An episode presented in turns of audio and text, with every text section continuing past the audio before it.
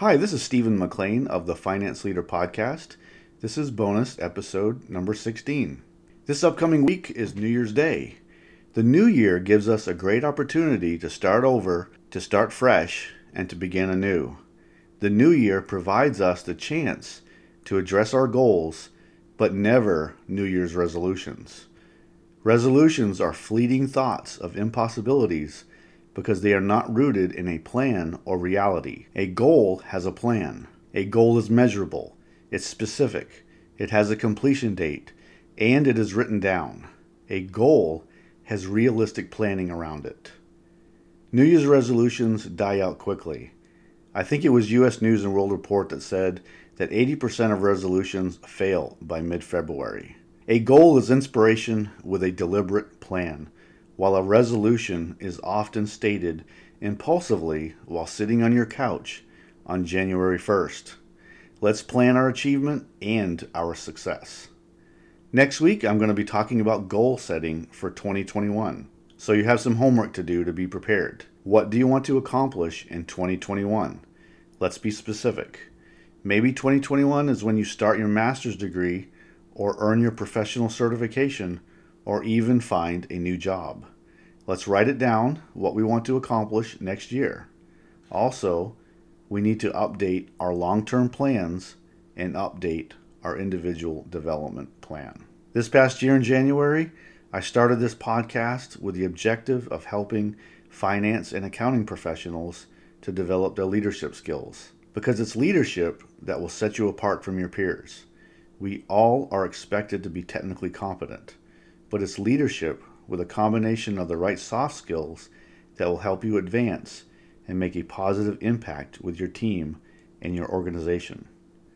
To recap the year, I want to share my top five episodes from the year in case you did not get a chance to listen. I believe these episodes had a huge impact on people. My top five episodes from the year are number one, episode 28, which was on improving the monthly close process. We must continue to improve the monthly close process so we add value and help our senior leaders do their job better with valuable insights about the business. Number two, which was episode number 27, and that was on understanding emotional intelligence. Understanding emotional intelligence is our ability to be self aware of our own words, actions, and attitude and how it affects others. We need to know ourselves so we can become a better leader who can inspire and create a positive environment where our team can thrive. Number three was episode 19, and that was on developing executive presence. Executive presence represents your ability to confidently lead an organization in a positive way, show respect for others, solve problems, and anticipate the future. Number four was episode 17, and that was on taking risk in your career.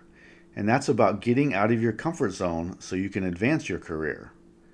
And number five was episode 10, and that was on empowering your team because you can't do the work alone.